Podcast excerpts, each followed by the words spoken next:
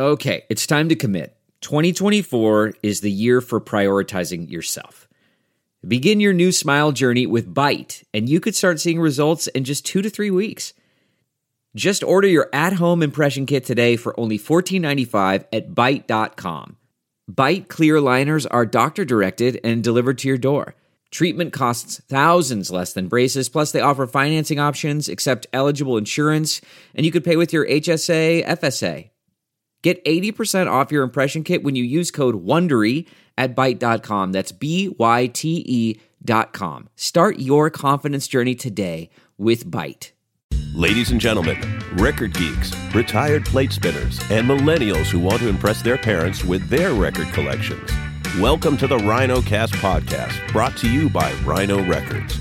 Get ready for new releases, deep tracks, and conversations with your favorite artists and bands and balloons for the kiddies. And now, your hosts with the most Rich Mahan and Dennis the Menace. On this episode of the Rhino Podcast, we speak with David Coverdale about Whitesnake's new album, Flesh and Blood, the Slide It In Ultimate Collection celebrating the album's 35th anniversary, and their current world tour.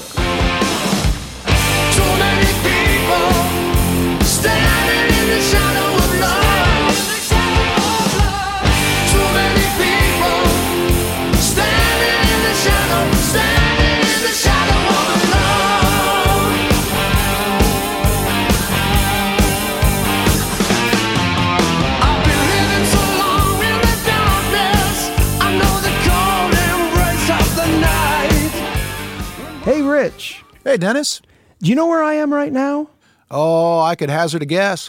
I am on the interwebs at rhino.com. And there's good reason to stop by regularly because it's updated daily with music news, regular features like Album of the Day. This day in music history? Yep, and they have exclusive merch and music bundles that you just cannot get anywhere else. Dennis, are you ready to rock? You know, Rich, here we go again. You just gave it away because we do have one of the grand impresarios of rock on the show today, none other than Whitesnake's David Coverdale. And you know I am one for strange statistics, so I'm going to give you one. You know, they were formed in 2002, and at that point, VH1 named them the 85th greatest rock and roll band of all time. What a great stat! VH1. That's classic. Well, you know, uh, they originally formed in 1978, so they've been at it over 40 years now. Pretty crazy. Hard to believe. Yes, and Rhino has, and this is an exact quote from David Coverdale, most of their albums. And of course, there's the Flesh and Blood World Tour going on. Which is aptly named after their new record, Flesh and Blood. Indeed. David also talks with us about the Slide It In Ultimate Special Collection. It's a brand new 35th anniversary edition of Slide It In. Has six CDs, DVD, newly remastered versions of the album's UK and US mixes, unreleased live and studio recordings, music videos. It's loaded with amazing content, and he's going to tell us all about it. You know, the only thing I'm concerned about is I'm going to have my headphones up way too loud. Well, if it's too loud, you're too old.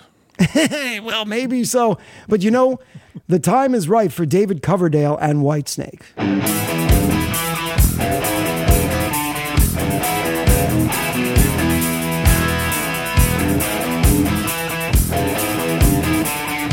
David Coverdale, welcome to the Rhino Podcast. It's my honor. One of my favorite record labels on the planet. I only signed with you guys so I could get free catalog stuff. And how's it been so far for you? Ah, cheap as a pair of French horse underpants. The uh, no, no, no. Uh, Mark Pinkus brought me a beautiful box set of Otis. Oh, man. So Slide It In is celebrating its 35th anniversary this year. There's a deluxe edition release. Six million copies of the record have sold to date. That's quite an achievement. Well, actually, I think it's a little bit more that we kept it quiet from the taxman. Uh, but yes, it's uh, it's pretty happening, and we achieved. I was thrilled for all of us because it was a, a team effort with the Rhino crew and with the Whitesnake creative team to put this thing together, and uh, we we achieved number one in the UK first week, which was unbelievable for a seven disc set. Um, fantastic. And the and the response that we've had through social media, where people can directly communicate with me through uh, at David Coverdale on Twitter or our Instagram or Whitesnake.com, has been insanely positive, particularly with the new release, the new mix. Well, how was it revisiting the album and putting together this deluxe edition package? Well, it's interesting. After fighting uh, tooth and nail with UMG to, to get all the stuff uh, out of their warehouse that belongs to me, we were able to get pretty much every all the elements necessary for us to put such a deluxe package together. And then also with my new incredible sonic alchemist, Christopher Collier. We finished mixing my new studio album, Flesh and Blood, so quick. I had another week on his time. So I asked him if he'd heard of Slide It In. The good news was is it's his father's favorite album. I said the only thing saving you is not his grandfather's favorite album, which is entirely possible. But uh, he knew the album inside out, and it was the first time in 35 years, Rich, that I got to hear the individual tracks. So 50% of that beautiful band have passed. You know, Cozy so sad. Powell, Mel Yeah. Galley, and Jon Lord, uh, one of my. Well, just beautiful souls. So to hear them with the banter, you know, the conversation off the record and the, the amusements, which we've put as much decent uh, aspects of that onto the box set. But it was an incredibly emotional experience. And I, as, as crazy as it sounds, Christopher turned around to me and said, Are you okay? And I said, I'm feeling the presence, the energy of those guys. And it was so validating to us. And I, I, am honest, I have no reason to lie or fabricate. It felt absolutely appropriate. And Christopher, I feel, has got a brand new, fresh mix out of a 35 year old album. But yeah, it's uh, it was a mixed blessing of appreciation and gratitude and sadness, as you can imagine.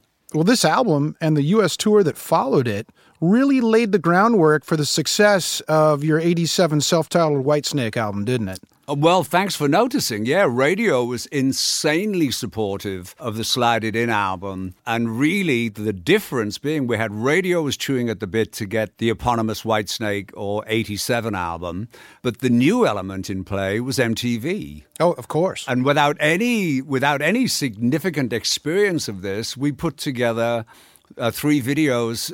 Here I go again. Uh, well, actually, the Still of the Night was the first one. Is this love? And then Here I go again.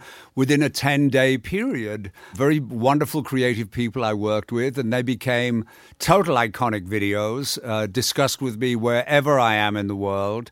They had a profound effect, particularly the song on people's lives. But what MTV did when it was a sensible 24 7 music platform, it took over the world. It saved me five hard years' work touring the US to achieve the success that I did, at least, if not more. Wow. We were in everybody's living room.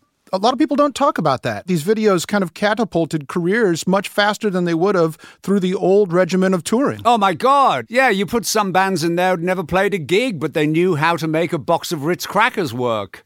You know, so suddenly they sold a million records. It was so bizarre. Fortunately, I had Deep Purple and all of that kind of stuff and my experience of success. But this was really a runaway train for four years. It was extraordinary.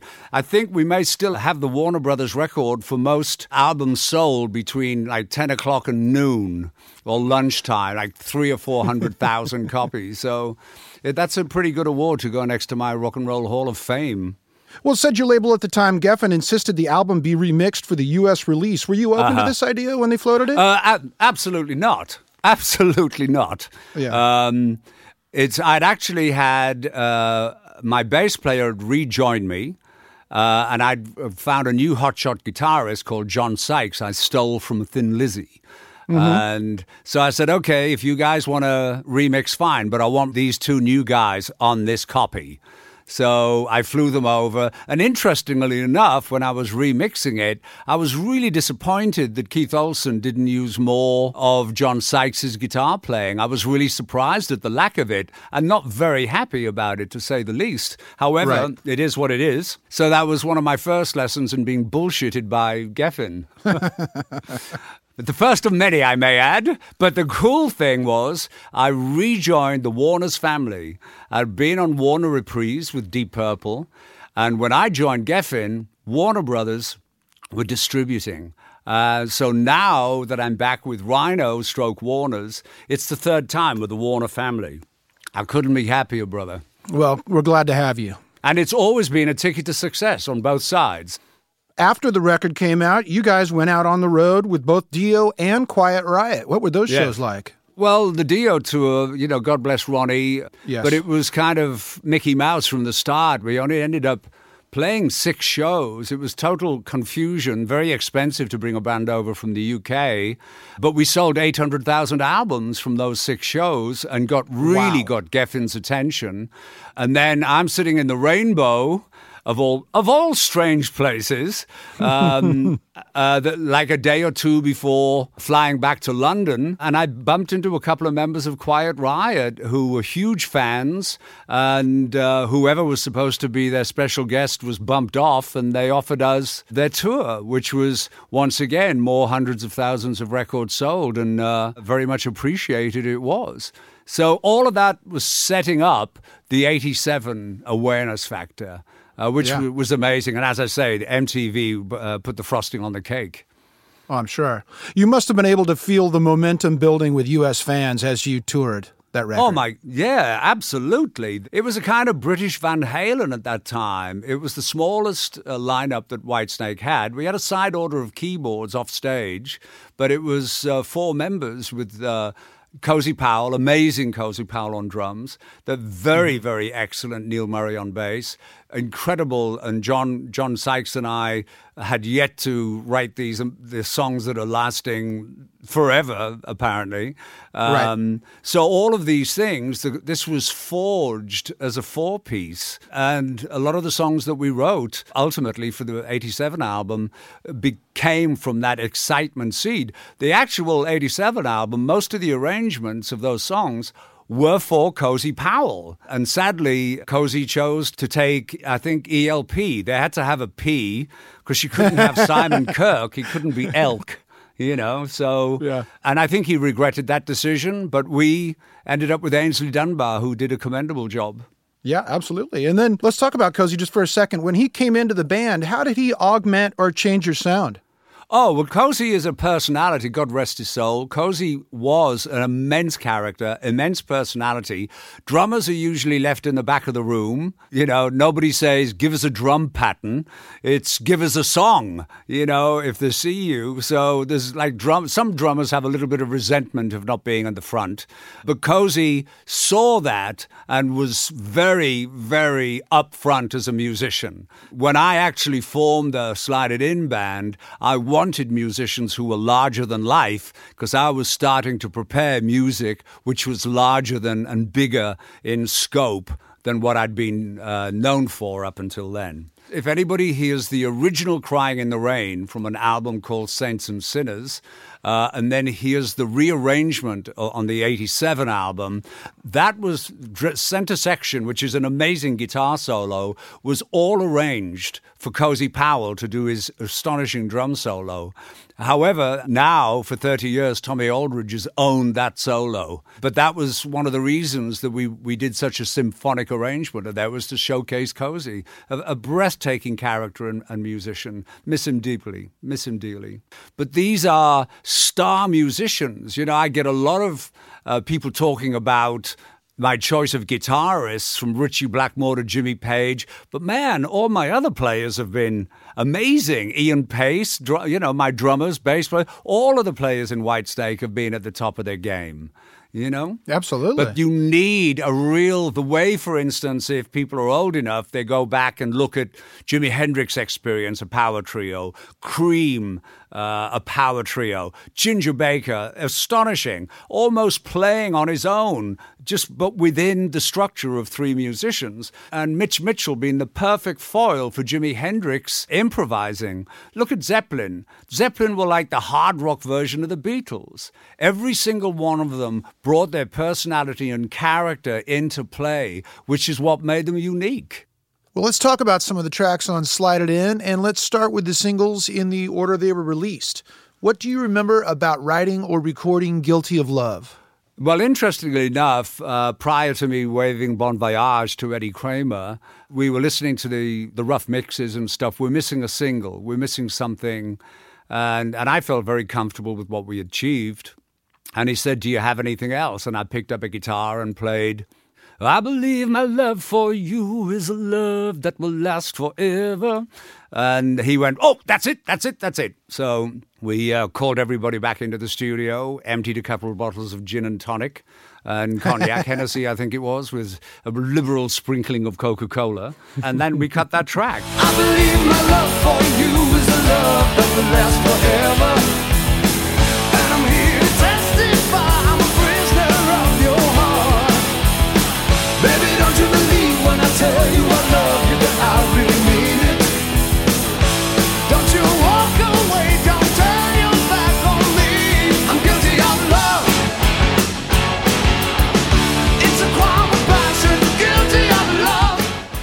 Headlined 1983 Monsters of Rock.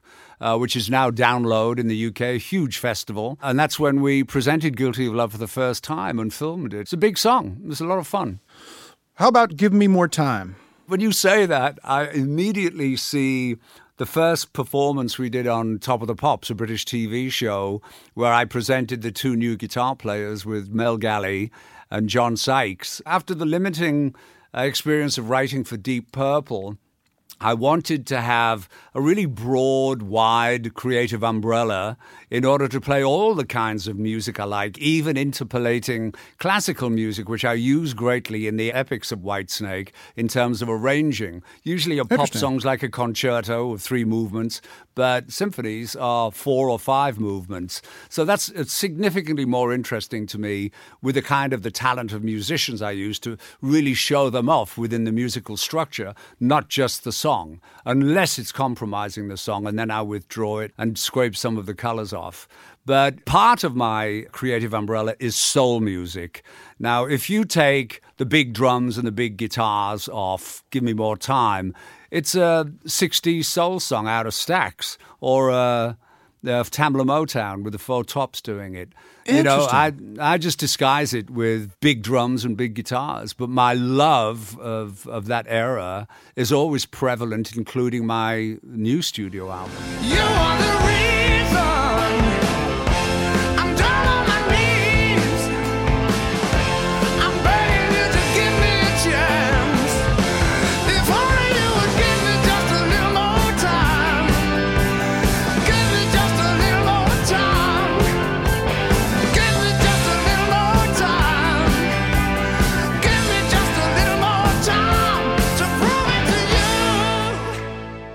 The first big hit we had worldwide was a song called Fool for Your Loving in 1980. And that was originally written for B.B. King when he was playing with a group, a jazz funk group called Crusaders. And, you know, when I heard the demo, uh, Martin Birch, my producer at the time, and I looked at each other and said, I think we should keep this. I said, I said apologies to BB, and literally we we had a, I think it was top forty here, but we had like top ten, top five all over the world with it. It was the first kind of big single, and it was created as a demo for BB King.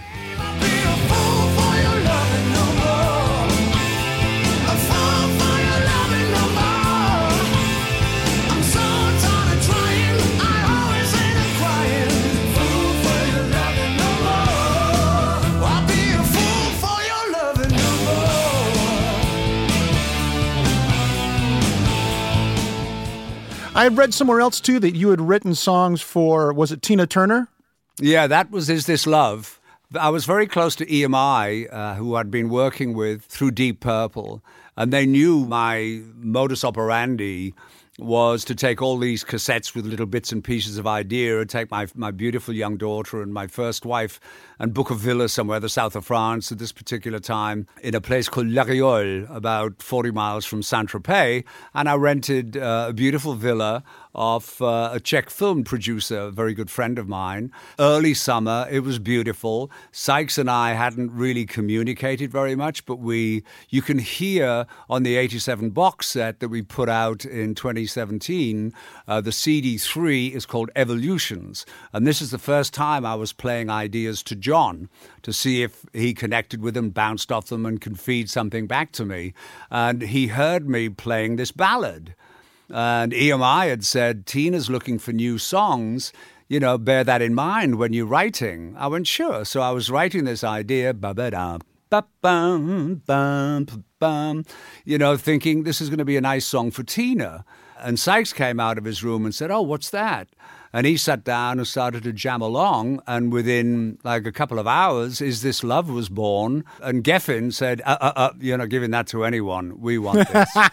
Quite rightly, too. Well, that was a huge hit for you guys. And continues to be. We just did a big deal with Amazon Music for it. Uh, good for you. Well done, Warner Brothers.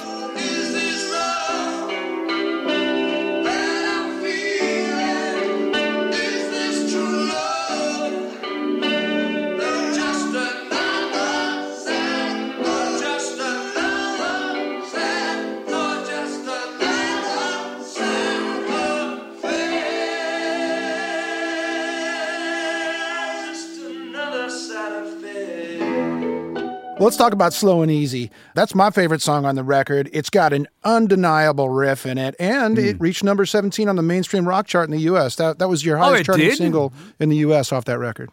Oh my God, you surprised me. I had they never shared that with me.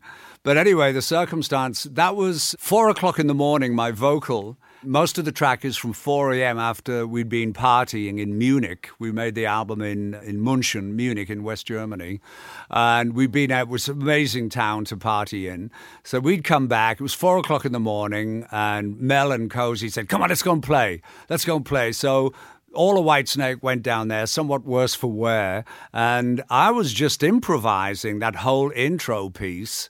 Cozy said, You're not changing that, you're keeping that. So when I wrote the lyrics out, I had to try to pretend that those words actually made sense when it was a- an improvisation.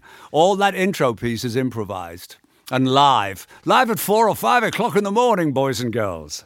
Well, that's when you capture the magic. Well, I'd, I'd rather not repeat it at my age, dear boy. I'll have to capture the magic a little bit earlier than that.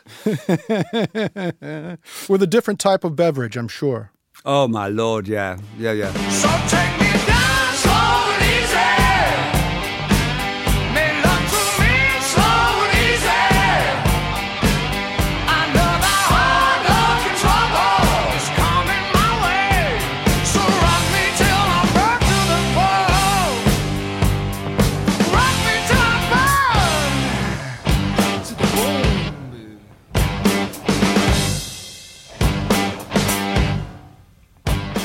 That was the other thing, listening recently, doing the remix, because we did it earlier this year. And I swear to God, you could hear us. Mel and Cozy would get those big German steins, but the glass versions, you know, the Yeah. liter of beer. And they'd both use, literally pour a bottle of Gordon's gin and Schweppes tonic and two full lemons at the end of the day accompanied by other stuff, and it wasn't model airplanes. Uh, but you know, we all had, and, and you can hear all the beverages being consumed on the behind-the-scenes stuff on the Slide It In box. It's a, a fascinating journey for me. I'm not a nostalgia guy, Rich, but that just brought back some fabulous memories that and freshened them up for me. It's a long time, 35 years. Yeah, it is. It is. Let's talk about one more song off of Slide It In Love Ain't No Stranger. I'd rented Jon Lord's house in Henley, God rest his soul, and we'd set up in a garage or some big room there. And Mick Ralphs from Bad Company stopped by. Yeah. He was one of John's neighbors. Beautiful guy, super soul. And he said, Oh, how are you doing? And he, he, he said, Can I put a guitar on? I said, Yeah. Said, What do you think of this? Uh, I haven't played it to the guys yet. And I played him the intro chords and sang, Who knows where the cold wind blows? And he went, Oh my God, you got to do that. You got to do that. So I had all of those elements and I just didn't have a hook. And uh, and Mel Galley, God bless him, just came in and hit the G chord, ba da da da bam bam, and that was it. The rest is history. It's one of the biggest songs we play in concert.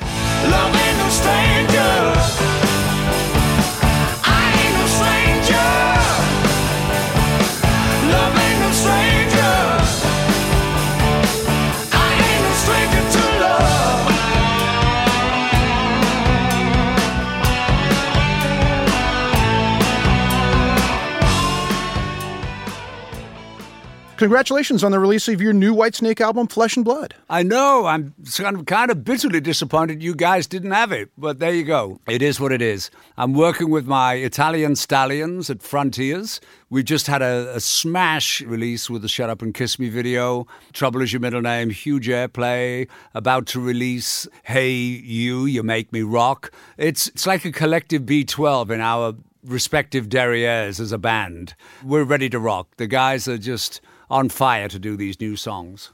Well, it sounds fantastic. Where did you guys record? We recorded at my home studio in Reno in the beautiful sun drenched, well, actually snow covered foothills of the Sierra Nevadas, the outskirts of Reno. We have a full high definition Pro Tools studio with a, a media room and video editing. It's kind of the only thing we're not doing is making vinyl. Whitesnake was founded in 1978. You've been doing this over 40 years now with this band. I mean, longer than that on, you know, with other bands. Yeah, I'm coming up to 50 years with uh, it's I don't even want to go there, thank you. My assistant looks at me and goes, you're, you're older than dirt. Well, speaking of dirt, that's kind of a segue into this next question. It, it seems to be a, a resurgence of 80s hard rock and metal. There's a whole new set of fans. Uh, for instance, Motley Crue's The Dirt, you know, it shows how they almost killed themselves on the road. How did Whitesnake do it differently to avoid those pitfalls? Well, you're going to have to wait for How White Was My Snake, which I'll be releasing in about 10 years. and names will be named. Do you hear that, Mr. Geffen? Did you guys have any ground rules for touring to kind of keep yourselves level headed? Uh, n- no. the Purple Days stayed with me for quite some time, which was more debauched than the Roman emperors. You know, Caligula, my stop. Have you been noticing new fans coming to your shows? Uh, a resurgence of interest in hard rock with new fans, the younger kids? It's never been away. You know, I reformed, uh, put Whitesnake together in 2003. We don't actually look for work. Work gets offered to us. That's great. Um, which is amazing. We have an extraordinary supportive base of uh, foundation of fan support throughout the world. You know, and that's evident through our social media. We reach millions of people every day. Whitesnake is a global entity. And I'm realized I'm playing to four generations when I'm performing concerts. Not so much in the US where they have strict age rules when alcohol is being served, but in the rest of the world where they don't give a monkey's bottom. There's little kids sitting on top of young kids, and you know it's it's quite amazing. People who started following me back in the Purple days. It's it's pretty. Wow. they're- usually sitting down. Well, tell us about the Whitesnake lineup you've got going on right now. Is this the best one you've ever had? Well, I don't make comparisons, but it's the first time I've ever not had to be a referee for my, both my guitar players, and they're amazing. I've got Reb Beach and Joel Hoekstra on amazing guitars, Michael Devin on bass, Tommy Aldridge on drums, and uh, the ageless Tommy Aldridge on drums, and the very capable Italian stallion Michele Lupi on keyboards and vocals. I've got great singers. This is definitely a band of brothers. It really is one of my favorite. I don't like comparisons on any level, but this is a grand bunch of guys that's an honor uh, and very inspiring, by the way. When you hear the album, this is a collective effort. It's a band album. You can hear that. It's a solid band. The band is supporting each of the musicians there. Very reciprocal, very respectful, and personally, I'm dining out on it. Fantastic. Well, we get to see them all in action in the first video from Flesh and Blood, Shut Up and Kiss Me. Yeah, Really yeah. fun video. It racked up over a million views just in the first month after it was released. That's amazing. That's This is, you know- incredible. yeah. It's a classic sounding good time rocker from Whitesnake. And if it's any indication about the rest of the album, it's just going to be a killer. No, no, yeah, it's the album's very solid, very consistent. Uh, it's the first time I've written with Reb Beach and Joel Hokest, uh, Hoekstra orchestra because he is like an orchestra, you know, individually. And first time I've written with two collaborators on two of the songs on the album. It's uh, a breath of fresh air for me. We've got a new sonic wizard in. Um, a guy called Christopher Collier. He ju- He's just turned 40 years old, recommended to me by both Reb and Joel. And he came in and just brought a freshness to an existing house of Whitesnake, but a beautiful fresh coat of sonic paint. Uh, so it's just very exciting for me to to hear everything works. The band works. There's no weak links. There's you know production solid. The fun is evident. If that's your first song that you guys came up with with Reb and Joel, I think we've got great things coming in the future. Yeah, I refused to actually commit to make an album till I sat down with those guys individually to see, you know, if we had a musical conversation as well as our friendship. Uh, and I'm very happy to say it worked admirably, as you can hear on the record. We wrote actually 18 new songs in 2017. Well, the video, which is a really fun video, everybody's got to go check it out if you haven't seen it yet, features a car mm-hmm. steeped in Whitesnake folklore. Indeed, the white Jaguar makes a sexy reappearance. Uh, yeah, it could get laid on its own, that car. It's amazing that you still have that Jag. What kind of TLC did it need after taking it out of deep storage? we put it into once we decided to to tie that into the inserts of the video because initially it was just a performance video. Yeah. Um, so you know, fortunately, uh, I can still get into the Anthony Price suit I wore in the original Here I Go Again video. Uh, but the Jag needed some TLC at Jaguar in Reno. I think it's uh, 7980. Um, So a lot of it, they had to go on eBay to Jag enthusiasts and see if they had a bit of this and a bit of that. But when you see that car make its around the corner appearance, it's just, oh my God. And then suddenly I get out of the car and it goes from 87 to 2019. It's pretty fun. It's a time machine. Yeah, amazing. Yeah. It was we were going to sell the car when Hard Rock was a, a big deal, the Hard Rock franchise. We were talking with a guy about they wanted to buy it and send it around the world at different Hard Rock places. And I thought that'd be great because she was an old girl and I knew she'd be preserved. And I was already into Range Rovers by that time, living in the mountains. And uh, and then the the people we were negotiating with had uh, an unfortunate demise, so I just put it in in very temperature controlled storage. When we did the Jag shot, it was ground rules because I didn't want anybody thinking that we were being disrespectful in any way, shape, or form to the Here I Go Again experience, which is Yeah. iconic on its own. This was literally just for fun. And everybody, all of the, even these young people, it's so iconic, were coming in and, oh, can we take a picture with the car? Can we take a. So that was the whole premise. It just built itself. It was really cool. It was a family affair for me. I flew my son and his beautiful girlfriend, who's the, the girl in the glowing cat suit, looking like uh, an angel.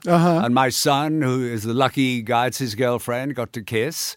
Uh, then my wife comes in at the end, plants a big one on my cheek, and God knows what we do in the Jag before driving off. But uh, yeah, the way it was received was extraordinary.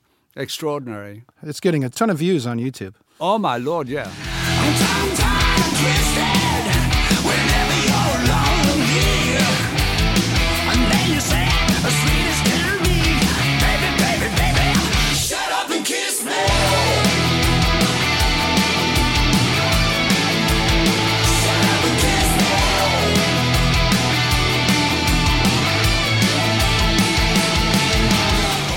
Well, let's talk about a couple other tracks on Flesh and Blood. Uh, Tell us about Trouble is Your Middle Name. Trouble is your middle name is when you see somebody and you are absolutely attracted to that person and you know it's it's only going to be dangerous. Uh, that's that kind of the theme that that is. Actually, it's very similar to something a song called Love No Stranger is about making mistakes when you're in a uh, relationship, but you see something that's just absolutely irresistible and you have to go for it, knowing that trouble is her or his middle name.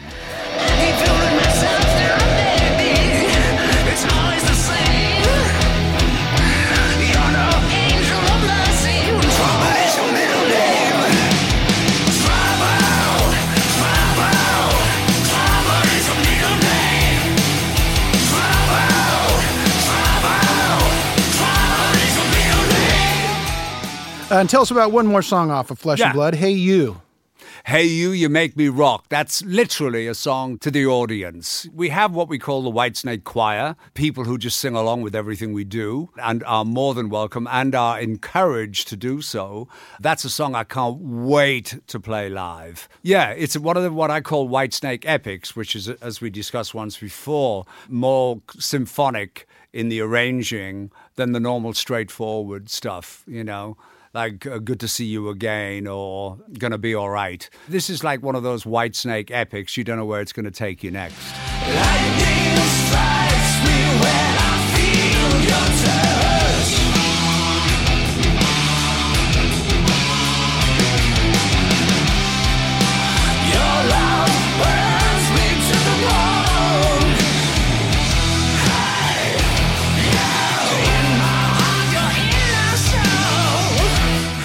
guys are currently on tour. yes What does the set list look like on the current Whitesnake tour? exhausting no no we are gluttons for having a lot of songs that people want to hear so pretty much 60% of a Whitesnake show is spoken for.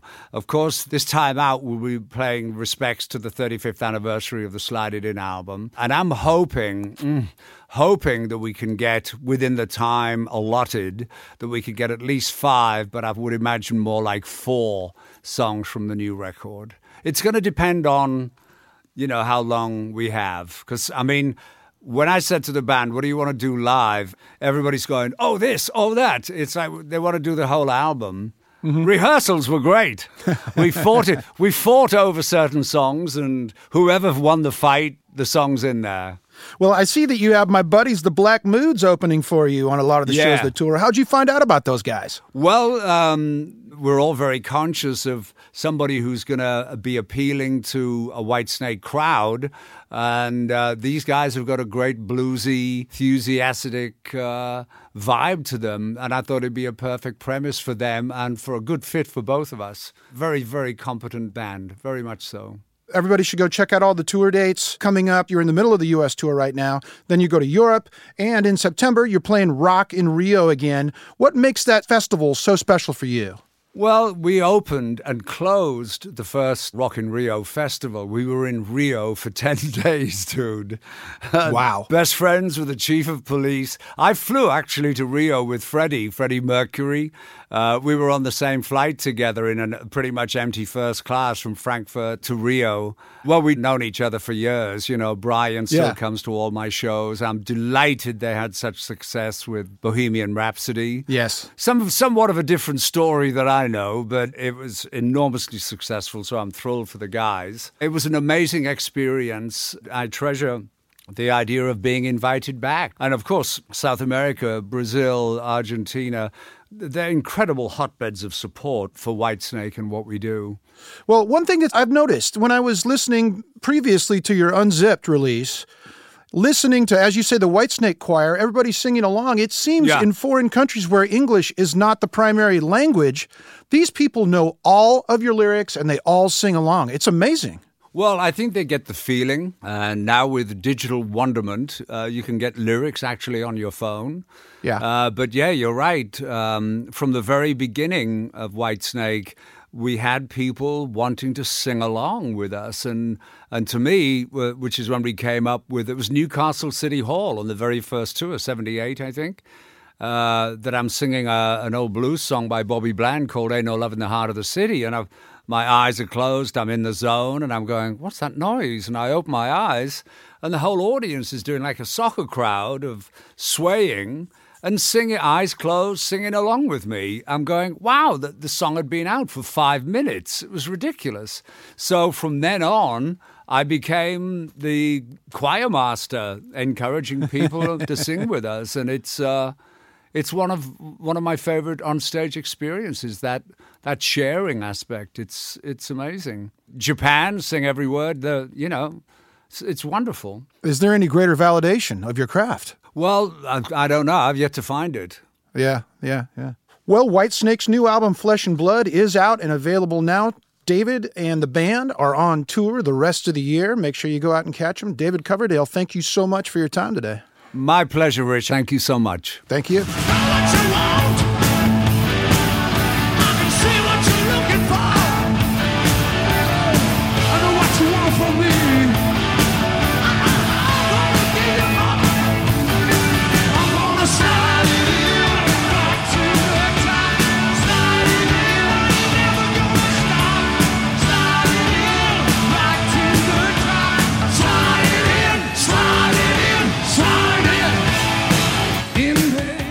You know, Rich, as I was saying off camera, or in this case, maybe off microphone, Whitesnake was never my full on jam, but I learned so much. Whitesnake got so massively popular in the 80s thanks to MTV just hammering their videos and they toured all the time.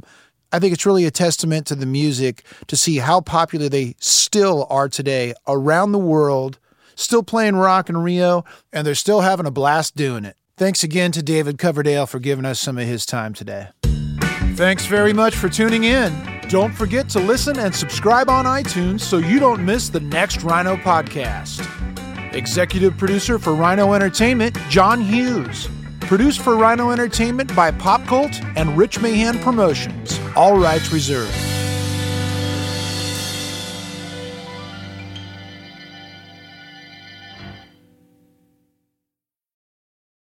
Look around. You can find cars like these on AutoTrader, like that car riding your tail. Or if you're tailgating right now, all those cars doubling as kitchens and living rooms are on AutoTrader too. Are you working out and listening to this ad at the same time? Well, multitasking pro, cars like the ones in the gym parking lot are for sale on AutoTrader. New cars, used cars, electric cars, maybe even flying cars. Okay, no flying cars, but as soon as they get invented, they'll be on AutoTrader. Just you wait. AutoTrader.